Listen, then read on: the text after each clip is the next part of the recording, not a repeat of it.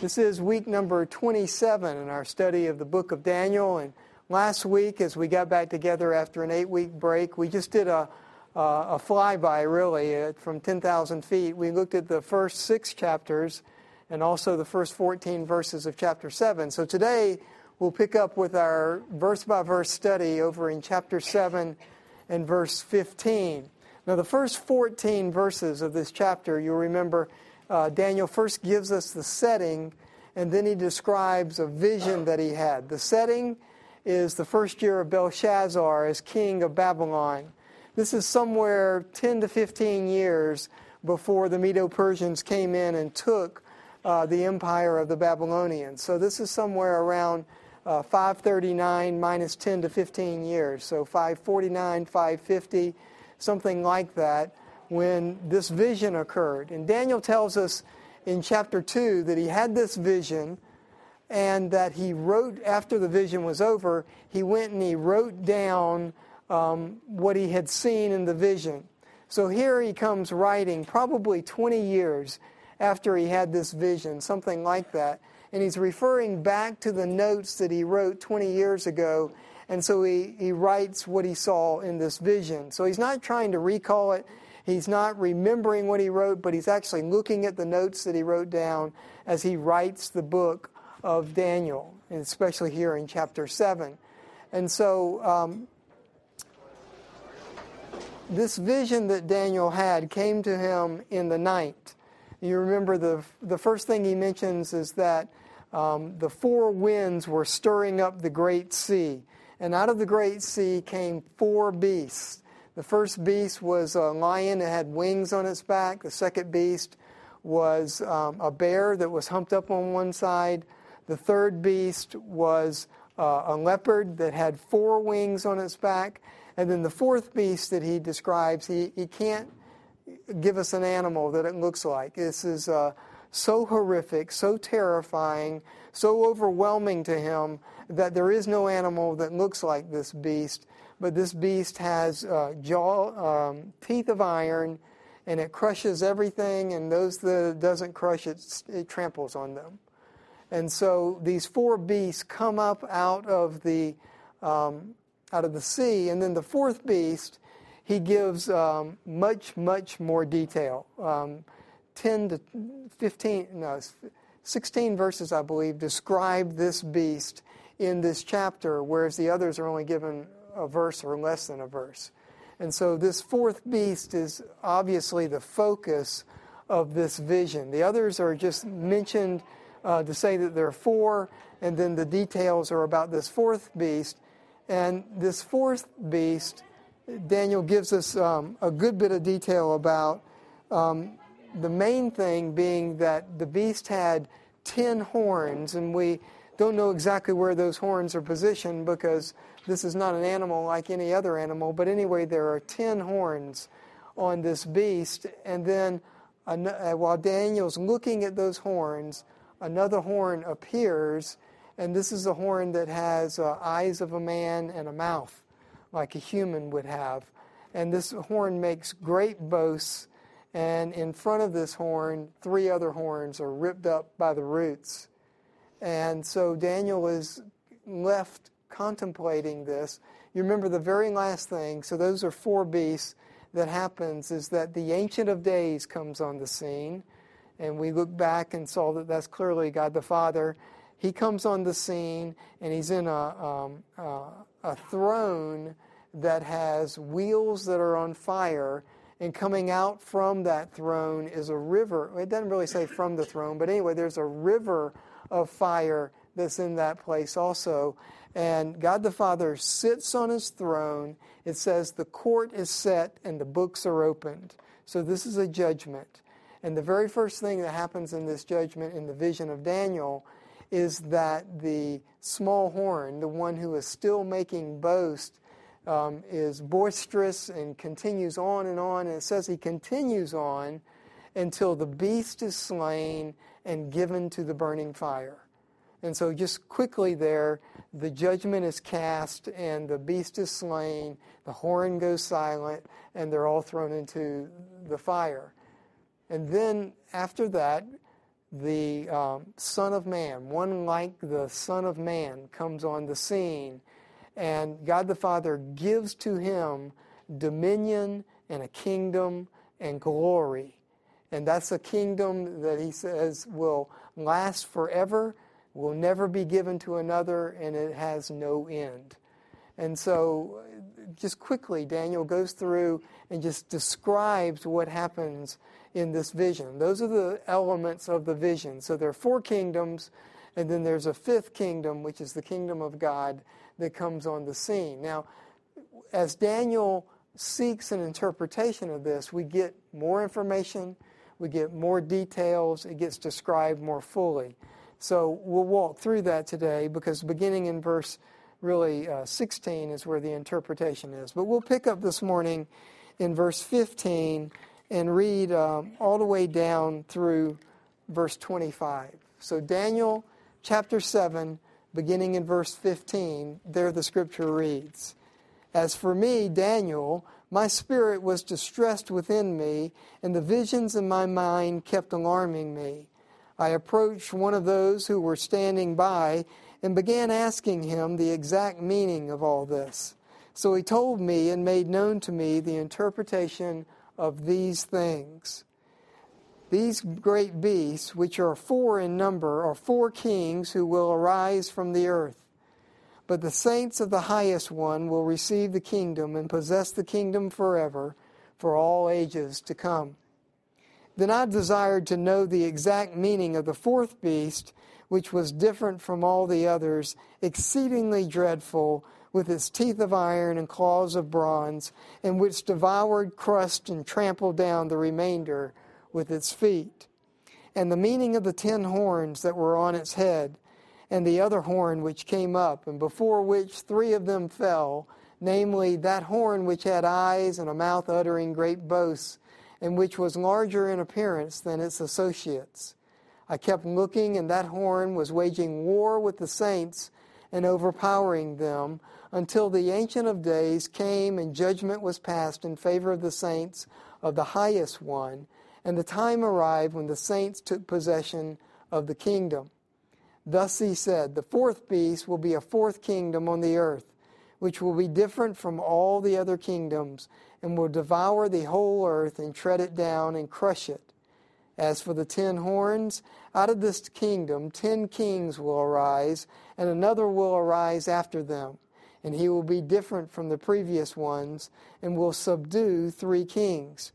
He will speak out arrogant he will speak out against the Most High and wear down the saints of the Highest One. And he will intend to make alterations in times and in law. And they will be given into his hand for a time, times, and half a time. Okay, so Daniel um, comes out of, he's not out of the vision yet. This is kind of interesting. You'll notice um, in verse 15, he says that his spirit was troubled within him, greatly troubled even. And yet Daniel is still in the midst of his vision. So he's got some consciousness here because he, he understands while he's still in his vision that he's upset about what he just saw.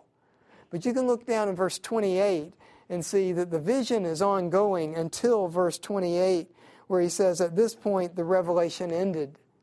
So even in verse 16, where he says, Boy, this really troubled me and I'm upset about this, he's still in his vision because he goes, it goes on, right?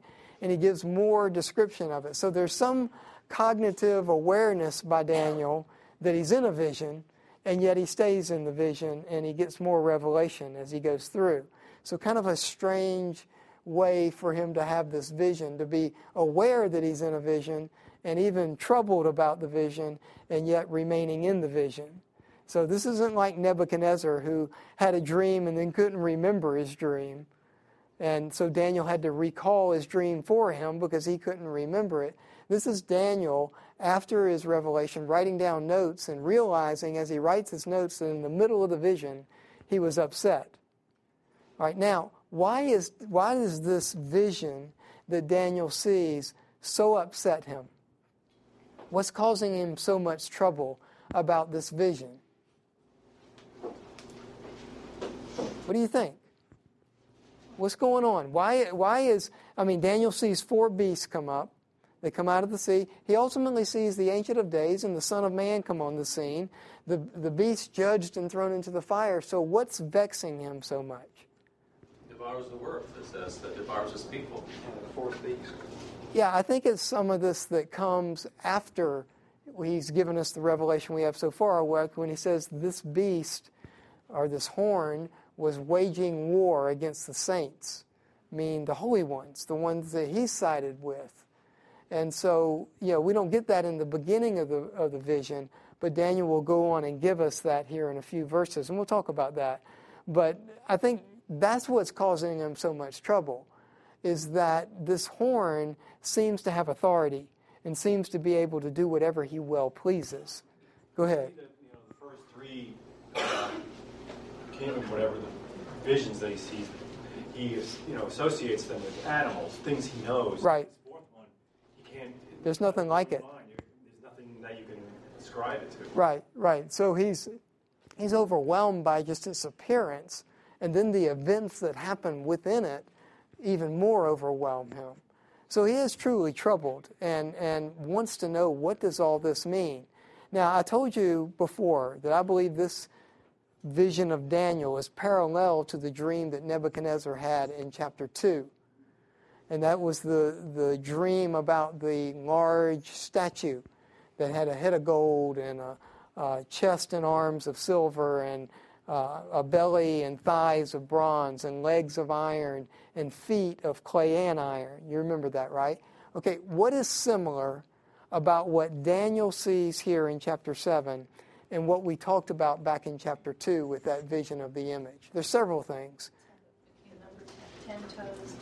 Okay, at the end of the image of the great statue, there are feet that have obviously 10 toes, right? and here we have 10 horns. So that's one thing that's similar. What else? Four sections. Okay, that there are four beasts in each one, right? There, um, you got a head, you got arms and chest, you got belly and thighs, and you got legs that represent the four in the um, in the first dream of Nebuchadnezzar. And here we've got a lion, and we've got a bear, and we've got a leopard, and we've got this terrifying beast Again, four beasts mentioned, so those are parallel. All right, what else? Okay, that yeah, the um, the legs of iron um, did do destruction in Nebuchadnezzar's dream, and here that beast overwhelms everything in its way. Okay, so and, and you notice that one of the other parallels here is that even in Nebuchadnezzar's dream, we had um, two of the beasts, two of the parts of the statue covered in only one verse, not no detail at all. And then a lot of detail about the fourth beast. Well, the same is true here, right? We get almost nothing, I mean, one verse or so devoted to each of the first three beasts, and then this long, detailed description of the fourth beast. So that's very similar. So the, the, the, focus of both of these is really the emphasis, let's say it that way, is on the fourth beast. All right, what other similarities are there? Final kingdom that's established. Final kingdom that will go forever, right? Both of them, the one in Nebuchadnezzar's dream where you had a stone cut without human hands that came and crushed the statue, pulverized it, so the wind would blow the chaff away. You remember that? And here we've got the Ancient of Days judging, actually slaying the fourth beast, throwing him into the river of fire. Okay, what else is similar? There's a dissimilar. Okay, in this one, there's war against the saints. We didn't see that in the other one, in Nebuchadnezzar's dream. So Daniel's dream expands what we got in Nebuchadnezzar, Daniel's vision expands what we got in Nebuchadnezzar's dream. We get much, much more detail here in Daniel's vision. What else do you think of? In the first dream, it starts out with the contemporary. Right. In the second one, it's in the future beyond what Daniel even knows concerning the first statue. Well, the first one's not. The first one, which is a lion with wings on its back, represents whom? Babylon, Nebuchadnezzar, or even following Belshazzar. Right, all the way down to 539. And how do you know that? How do you know that, you know, this lion with wings on its back represent the kingdom of Nebuchadnezzar? Well, it just fits, right? No, no, no. There are. You remember we talked about this in uh, 1840 to 1850. There was an Englishman who went to the Assyrian and Babylonian kingdoms and unearthed a lot of artifacts and took them back. They're there today in the um, British Museum. And some of those artifacts, and I, I, looked at a picture of one last night just to remind myself, is a lion uh, walking around. You know, he's, he's on all fours, but he's got his head up, and he's walking around. He has the face of a man, because he's got ears on the side and all that look like a man but he, and he's got wings on his back. And these are the artifacts that sat at the Babylonian palace that lined the way up to the Babylonian palace. So this would have been very familiar to Daniel. This would have not been something, I mean, Daniel lived there. And so this is something he would have been very familiar with. And when he saw a lion with wings on its back, he would have known that was speaking about the kingdom in which he's had his vision.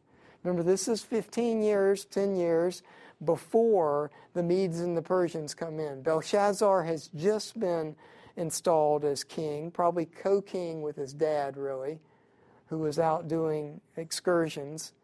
Um, so um, the Babylonian kingdom is still intact, is still strong, is still going well. Now you've had Nebuchadnezzar, and then I believe it's three or four kings and then for the last 10 to 15 years, you've got Belshazzar as king. So they had a rapid succession after Nebuchadnezzar of several kings, and then Belshazzar comes and remains in power until the end. All right, so this would have been very familiar to Daniel. And that's one of the ways that we know today is that these artifacts were recovered. We still have them. You can go look at them in the, in the British Museum in London if you so desire.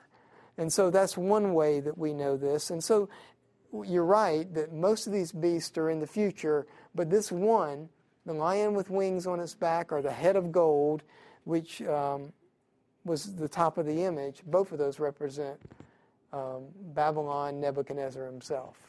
Okay, Nebuchadnezzar being the greatest king of Babylon, but not the only king.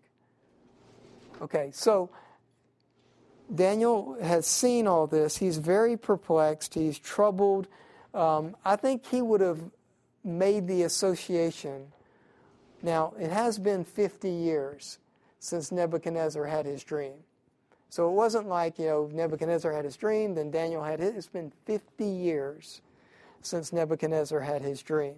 So a lot's taken place in those 50 years. But Daniel always at the side of Nebuchadnezzar, and then in the last, in Belshazzar's king, kingdom, not so prominent.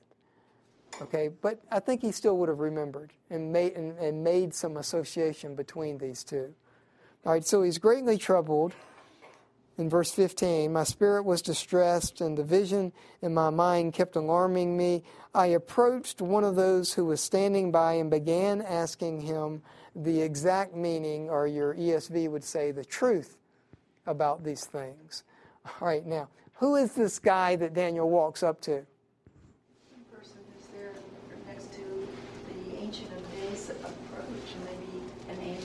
could be, um, you know, is he, is he one of the myriad? You remember the Ancient of Days had thousands upon thousands attending him, and then before him were myriads of myriads, ten thousands of ten thousands, which is not enough.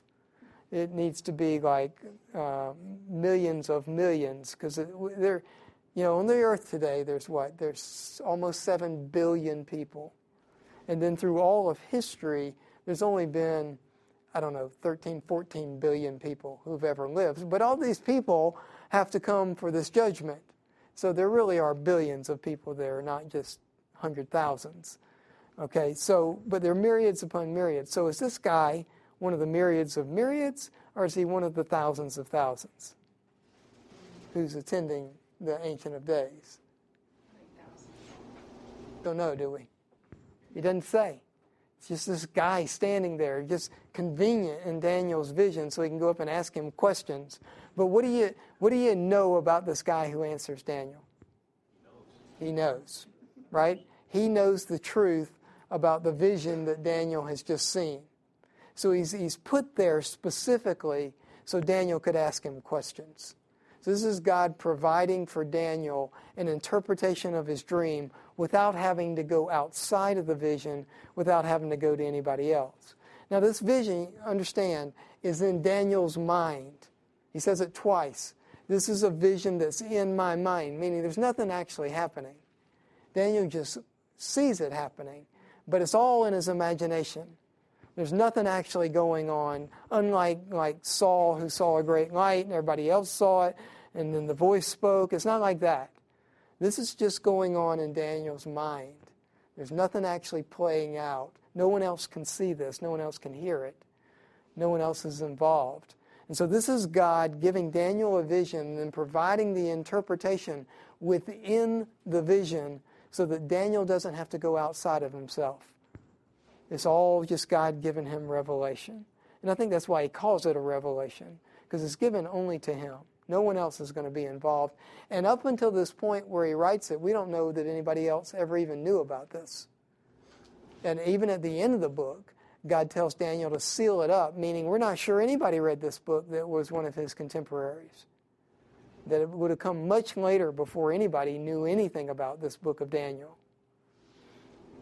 And so this is Daniel um, overwhelmed, perplexed, he starts to ask this guy questions, and this guy gives him kind of like the Cliff Notes version, right? Verses 17 and 18, he tells him what the whole vision is, just like that.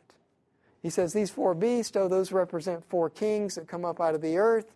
And then the uh, ultimately, I mean, look at the way he says it. It's just it's the, the short version of everything. The great beasts, which are four in number, are four kings which arise from the earth, but the saints of the highest one will receive the kingdom and possess the kingdom forever for all ages to come. Daniel, that's all you need to know. Is that in the end, it's all good, right?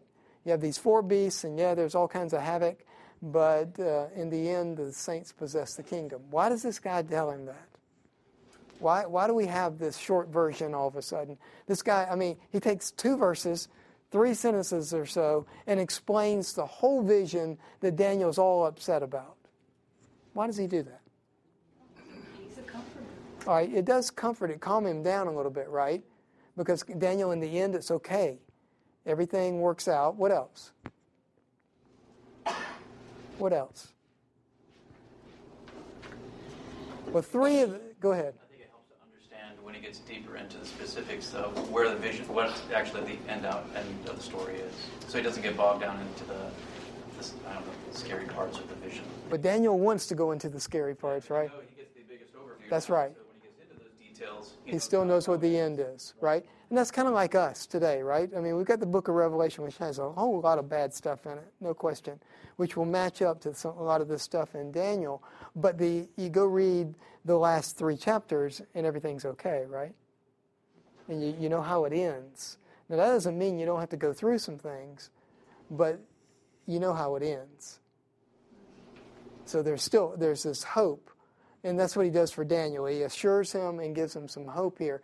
And remember, three of these beasts are really they're not insignificant, but there's no there's not much about them in this vision. It's all about the fourth beast. That's where all the focus is in this vision. And so he could just move over to three beasts with no great detail because none's given. I mean, they're, they're all contained in one verse each. Um, and so he gives them this very, very short interpretation of what the vision means. Go ahead, Anna. Well, Daniel was a scholar. He was a scholar. And therefore, to be a scholar, you'd have to have great sense of not just curiosity, but willingness to go deep and do your research and so on. And of course, the Babylonian Empire had libraries, all sorts of things. Yeah. And he was also the only person who had really been able to come up with the interpretation 50 years earlier. And then he saw the change of kingdoms over those 50 years. Basically, the start of Nebuchadnezzar's dream actually being fulfilled. Yeah, he, he did. And you remember, Daniel lives through into the reign of Darius. So he sees the first two kingdoms in his lifetime. Doesn't see the third one, but he sees the first two. So Daniel's perspective is, you know, everybody else who's around, probably even Belshazzar, even though he's been told the story many times, would have forgotten about this image that someone saw 50 years ago in a dream. Nobody else would have been focused on that. Nobody else would remember that. I mean, Belshazzar and the writing on the wall hasn't happened yet. So Daniel is not prominent at this time. He's, he's gone into some level of ob- obscurity. Because you remember, when, when the writing does come on the wall with Belshazzar, that they don't even think to call Daniel until his mother says his mother. We're not exactly sure who she is, but it's probably not his literal mother. Could be. But who would be much older and would have actually probably been alive when Nebuchadnezzar had his insanity and all that. She remembers this guy, but nobody else does. Daniel's in obscurity. So she says, Why don't you go get Daniel, you know, the guy who interpreted everybody else's dreams? And so he comes and he, and he um, tells the fate of the writing on the walls. So um, this, this simple, quick um, interpretation of the vision, I think, is to get, help Daniel to calm down some. He's still in the midst of his vision, and some things have really, really vexed him, and, and for good reason. So he goes on and he says, Okay, fine and good, but I really, really want to ask you some questions about this fourth beast. So that's what he begins to do in verse 19. Now, the, again, these are notes that Daniel wrote after this vision was over. He's referring back to those notes as he writes this book. So it's, it's not like, well, maybe he got it wrong. Okay, because as soon as the vision was over, he says, you need to see that, don't you? Back in verse 2, verse 1. Daniel saw a dream and visions in his mind as he lay on his bed, and then he wrote the dream down and related it, related the following summary of it. So this is Daniel looking at his notes that he wrote about this dream. So there's no question if he gets it right or he's confused or that's not happening here. He has questions because he doesn't understand, but he, he gets it right. What he writes is what really happened in his dream. So he goes on in verse 9 and he says, Okay, okay. Then I desired to know the exact meaning, and again, your ESV, I believe, says the truth about these things. I desired to know the exact meaning um, of the fourth beast, which was different from all the others, exceedingly dreadful, with its teeth of iron and claws of bronze, and which devoured and crushed and trampled down the remainder with its feet. Okay, now what's immediately different about this? In, in what he first said he saw in the vision and what he sees now, what he describes now. Surely you'll get this, right? Claws of bronze. Where did the claws of bronze come from? They're not there when he first relates the interpretation, right? I mean, the dream.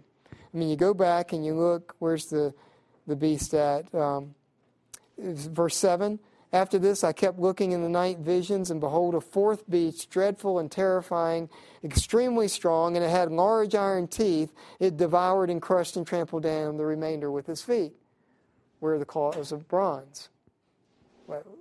Why now does he say the cause of bronze? Is there any significance to the cause of bronze? The, the, the middle and thighs were made from bronze. Right.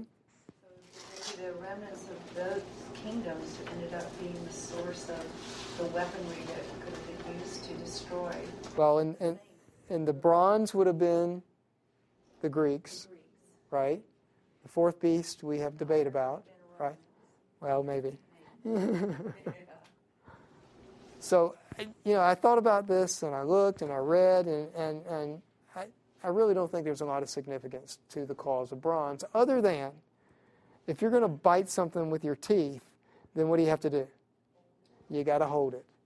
So, this is what he held things with in order to be able to bite them with his teeth. Okay? Now, we don't know exactly, you know, did he have two claws or eight claws? I mean, we don't know.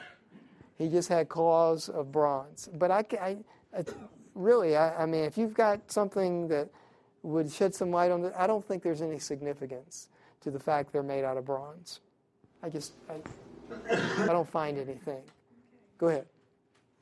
I'm always frustrated when I get through Daniel because he Good. seems to leave out Cyrus. Cyrus, He jumps, he jumps from um, Nebuchadnezzar over to Darius. well, remember that And so the Medes are, Well, and there's this debate, right? About now Daniel was underneath Darius, who was king of the province of Babylon. Darius, king of the kingdom of the Medo-Persians, which included much more than just Babylon. So, so Daniel is associated with with uh, Darius, and sorry, I did say it wrong. Cyrus is the king over the whole kingdom, which is much, much more vast than just the province of Babylon. So, and, and you know, we get that from where Darius was, um, can't remember the exact wording, but set up as king, given the kingdom of Babylon is the way it says. So it, someone had to give it to him. Well, Cyrus gave it to him and said, You rule this part because you were the first in control here, and I'll rule the whole kingdom. And he, he probably had other kings over parts of his kingdom also. But so Cyrus is much larger than just what Daniel is associated with. But so I don't think he jumps him because Cyrus would be represented by the whole Medo Persian kingdom. In this particular case, the bear that's humped up on one side, right? The Persians being stronger than the Medes. And so he's humped up. Yeah, even at this time when they take it over, they are, because uh, they've already had their skirmishes and settled them. Okay, they weren't like they were best buddies, the Medes and the Persians, right? They were not best buddies. And there's a whole lot of trickery and manipulation that goes on as they come into power. But nevertheless, the Persians were stronger than the Medes. Cyrus is mentioned in, in Yeah. 1 chapter 10. Yeah, yeah, he comes up later. He definitely comes up later. So, um, all right, so Daniel has questions about this fourth beast. I really, really want to know what this fourth beast represents. So Daniel persists in these um, in these questions, and um,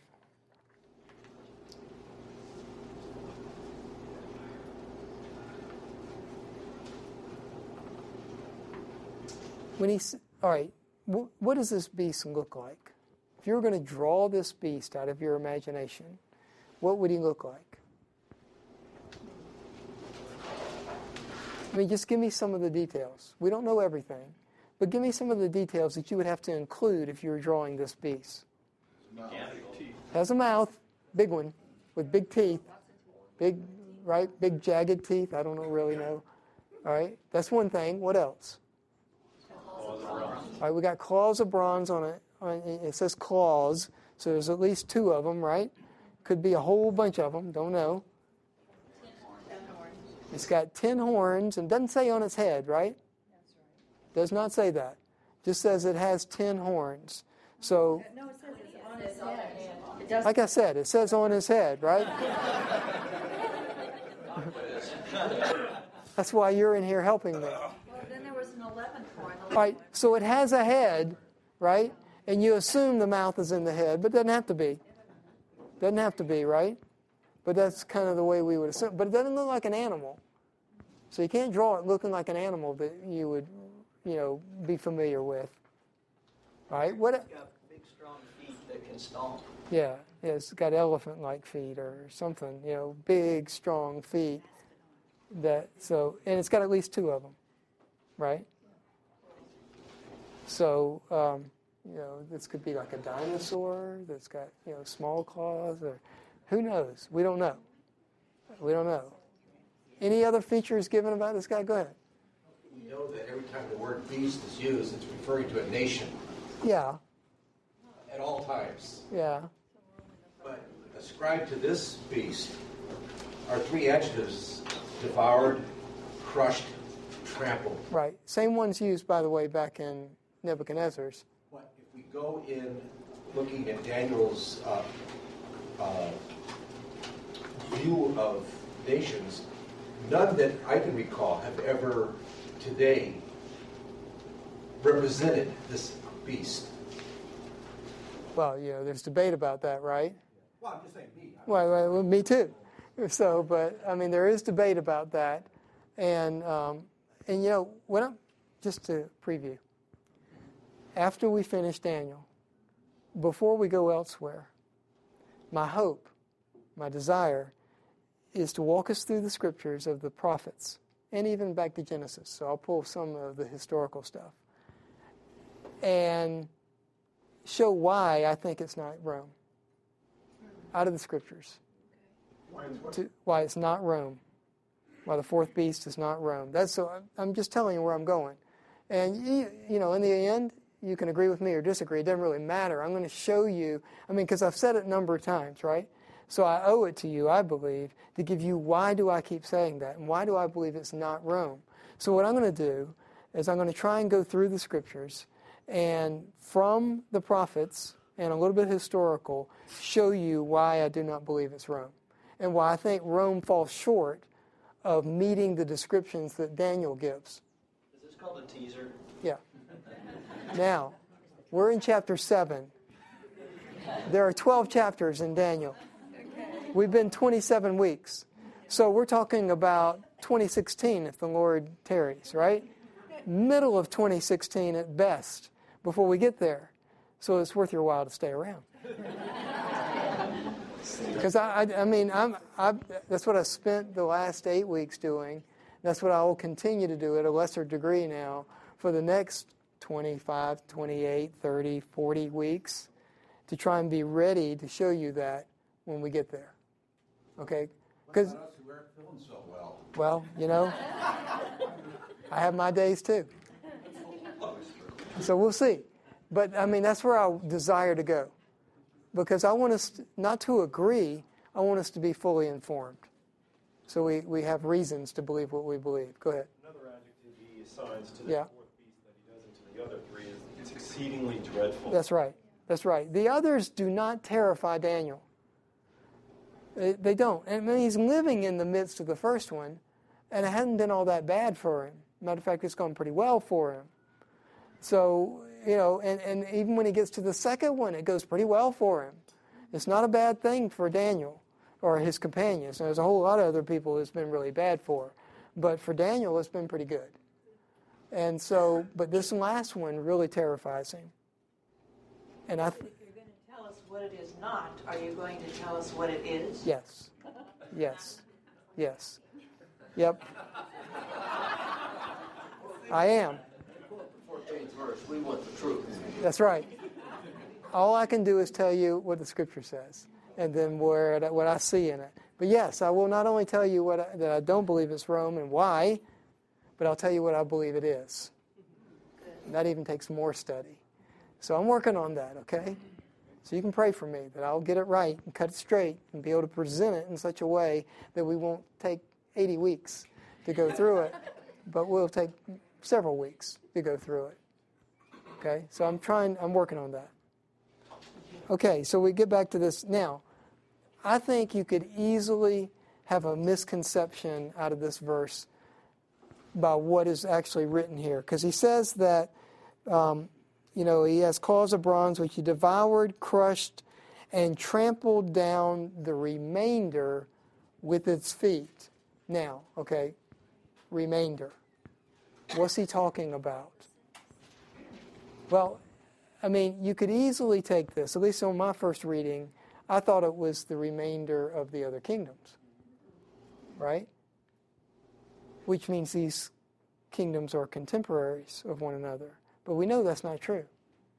So it can't mean that. So what does he mean when he says it trampled down the remainder? What's the remainder?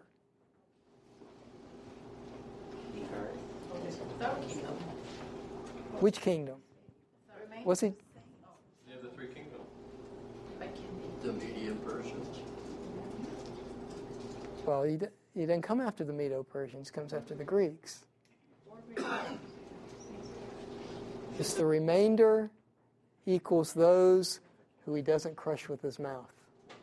That's all it is. If you get away from his mouth, he crushes you with his feet.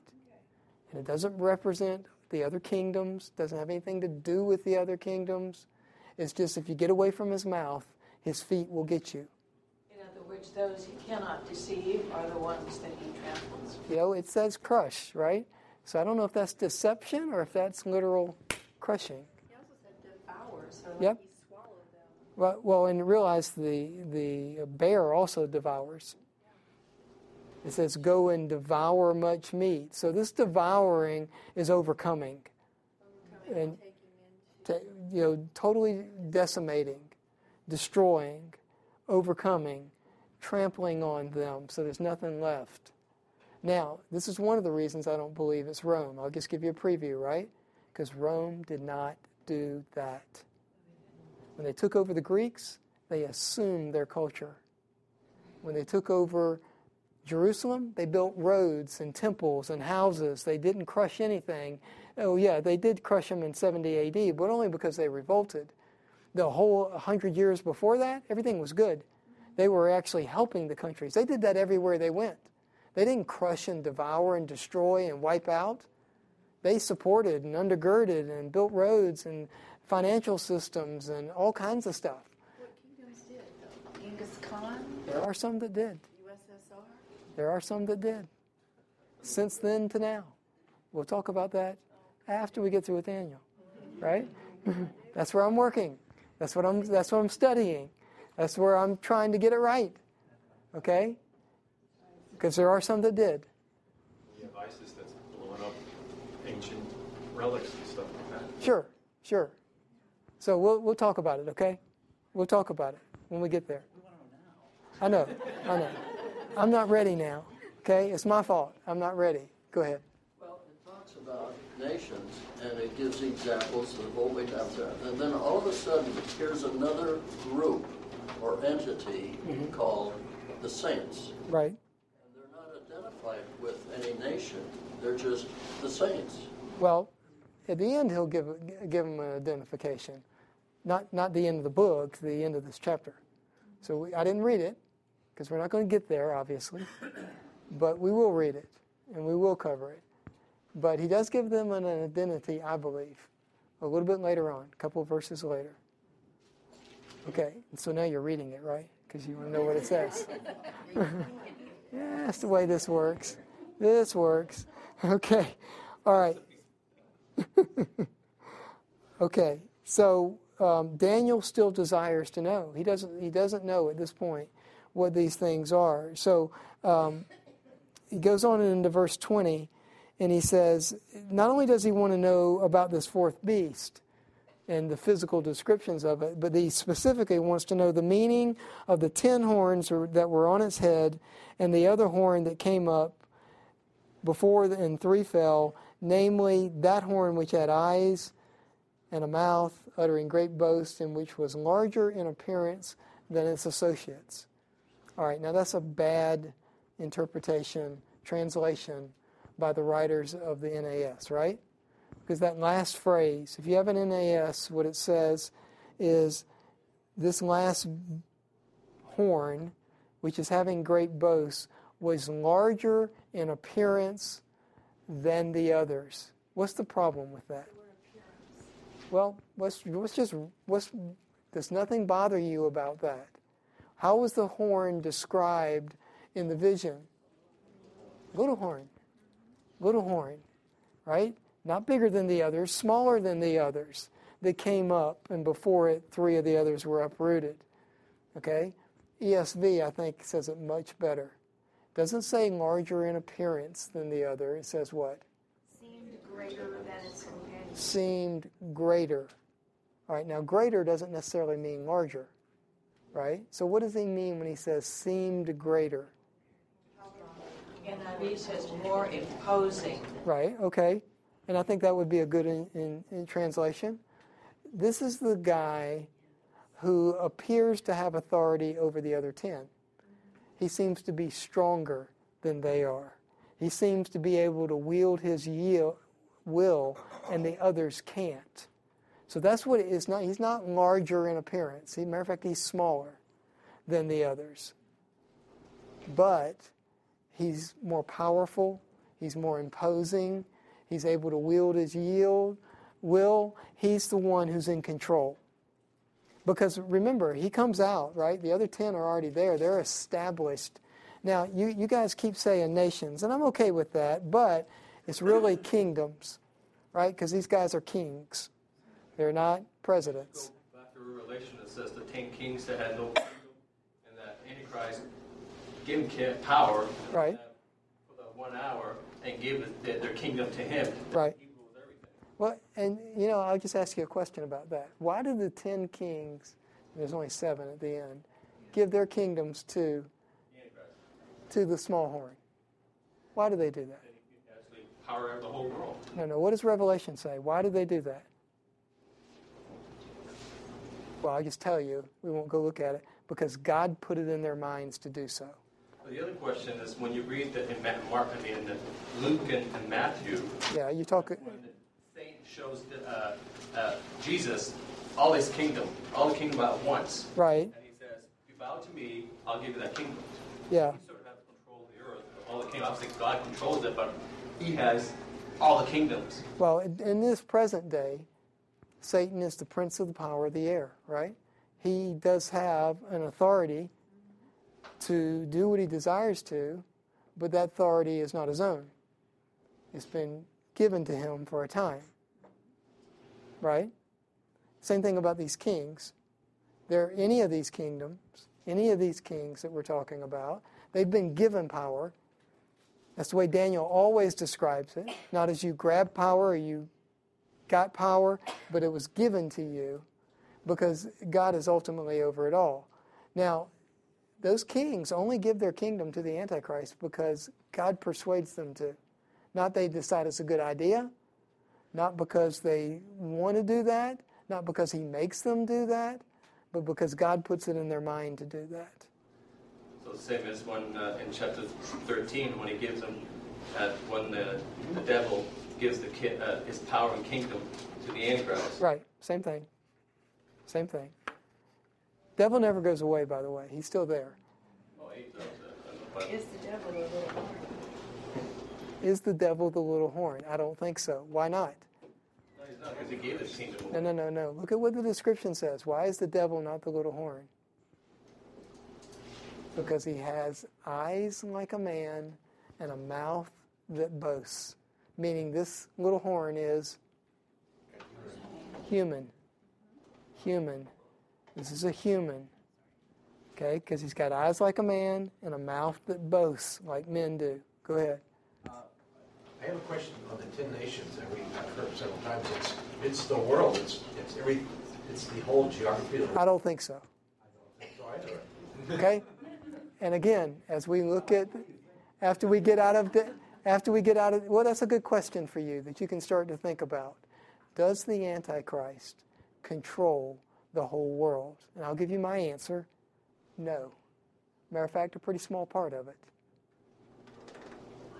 Just something for you to think about. And why do I say that? Because there are wars to the very end. Who's he fighting against if he controls the whole thing? Right? He doesn't control the whole thing, I don't believe. But you can think about that because you've always been taught that, right? Antichrist controls the whole world. Don't think so. What do you say Jesus says, "You're not, you're not from my Father. You're actually from the devil"? So Right. words, if, if you're not the God's side, you're the devil's side. Oh, that, that's definitely true. That's true today. But I don't, It's his children. He says, "You're a child of the devil." right. Even Jesus said that. Well, well, Jesus said that to specific people in the Jewish country. He didn't say it to everybody, he said it to those Pharisees. Well, he just said, "If you're not my side, you're on his side." Right, to those Pharisees. Means everybody. I mean, no, no, no, no, no, no. Don't, don't associate everything that Christ said to specific people in general. He said it to specific, you've got to be careful there. When the scriptures speak about conversations between specific people or to spe- specific people, don't generalize. Don't generalize. You can't do that. Okay? So you got to be careful. If you do that with Israel, you'll really get wrapped around the axles. So we'll talk about all this. I promise. It's coming. Just not yet. We're not ready yet. So we will get ready. All right. I've got, what time is it? 58. Five till. I'm, I'm okay. I'm okay. I'll try and put a, a bow around this so we can come back to it next week. So Daniel is asking this interpreter of, the, of his vision to give him specific details about who the beast is and what do the kings represent and what does the little horn represent? And then he'll go on and he'll say because i saw the little horn prevailing against the saints of the holy one. And that's what's got him really upset because he is one of those. So this is why he's so upset about this because God has protected him all the way through here. And now he sees people who are devoted to God being overwhelmed. Now, the Jews were clearly overwhelmed and many of them slaughtered, but those people weren't devoted to God. Daniel now sees true saints who are committed to God who get overcome. That's what's got him upset. And he wants to know the explanation of these things. So that's where that's what he's asking his interpreter. Now his interpreter gives him what this stuff means.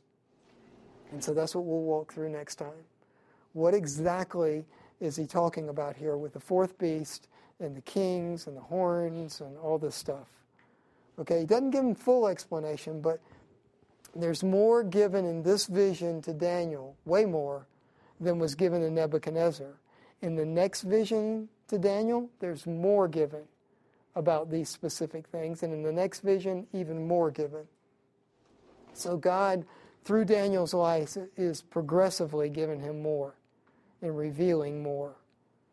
And we'll get into the details of it.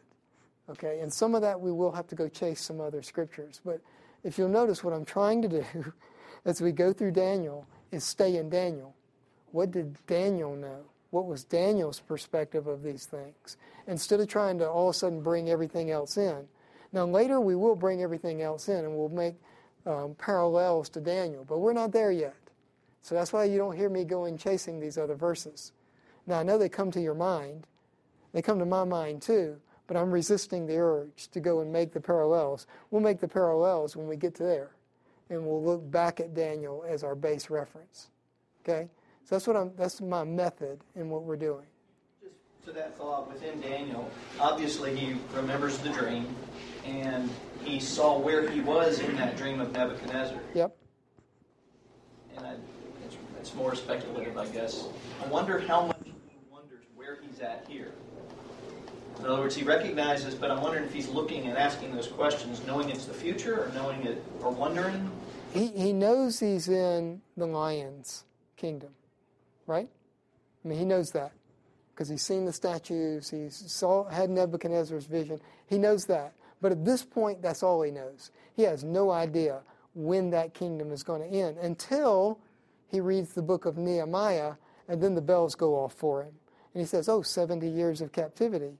This is the time. So that until then, until he reads the book of Nehemiah. Nehemiah. No, no, no, no. Sorry. Yes. until he reads that book, he doesn't know. Now, I'm sure he's read it before and just not put the pieces together. But now he comes back and he reads it again and he goes, Oh, this is the time. It's been 70 years. And so then he begins to pray that God would show him and help his people because the time is up. But until then, and, and we're 15 years removed from that, we're more than that. We're, we're at least 10 to 15 years before that happens. And so at this point, Daniel doesn't know when the kingdom is going to end, or at least he doesn't realize when it's going to end. Final thoughts? Something you want to ask me? There's a whole, whole, whole lot to cover. I'm telling you, it just every time I study it, it gets bigger. Okay? But I really desire for us to go through it. This is why I started in Daniel. Because it's the background for Revelation and for the, the passages that Christ spoke.